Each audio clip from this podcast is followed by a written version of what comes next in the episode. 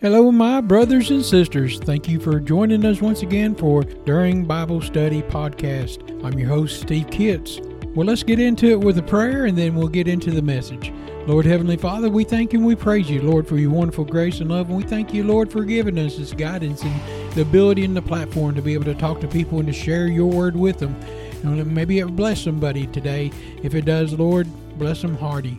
We thank you and we praise you, Lord. Give us this word, give us the Holy Spirit to help us, guide us, and to teach us, and to help us get this message out to the ones that need it. In your blessed holy name we beg. Amen. Are you different? How do people see you today? What do you think people say when they see you or when you're brought up in conversation? Does your daily walk show a different light to this dark and dying world? I can tell you that ever since I accepted Jesus into my heart, my life has changed. The outside appearance might be me, but know that the inside, the Holy Spirit is guiding and teaching me daily. When we walk with Jesus, we're different than we were before we met him. My mind goes to the disciples and how their walk and talk were different. They still had the same look and appearance of who they used to be, but something inside had changed.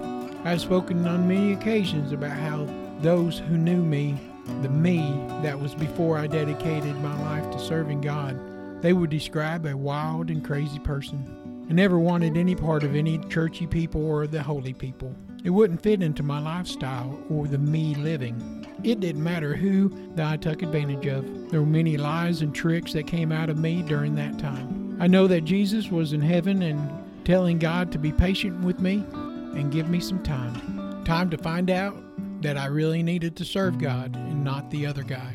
The Dark One had me and tried to keep me from leaving his unholy band. I've heard the pastor J.R. Kitts say that he once was the devil's most devoted servant. Now he's God's most devoted servant. He said he commits fully with all of his heart to God on a daily basis. Now think about his chosen people, the ones that God handpicked. We can read about how they walked and talked with Jesus all the time. You could say that they were learning from Jesus each day.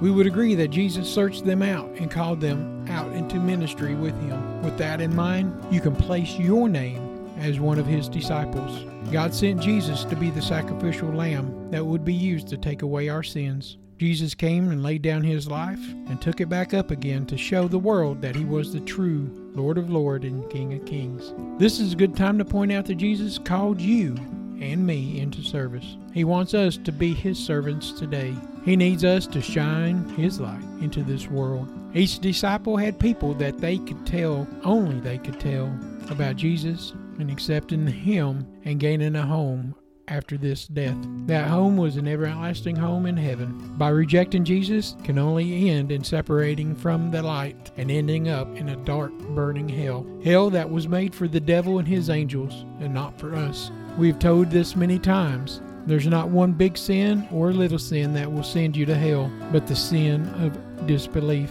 Not believing in Jesus is the way to lose heaven.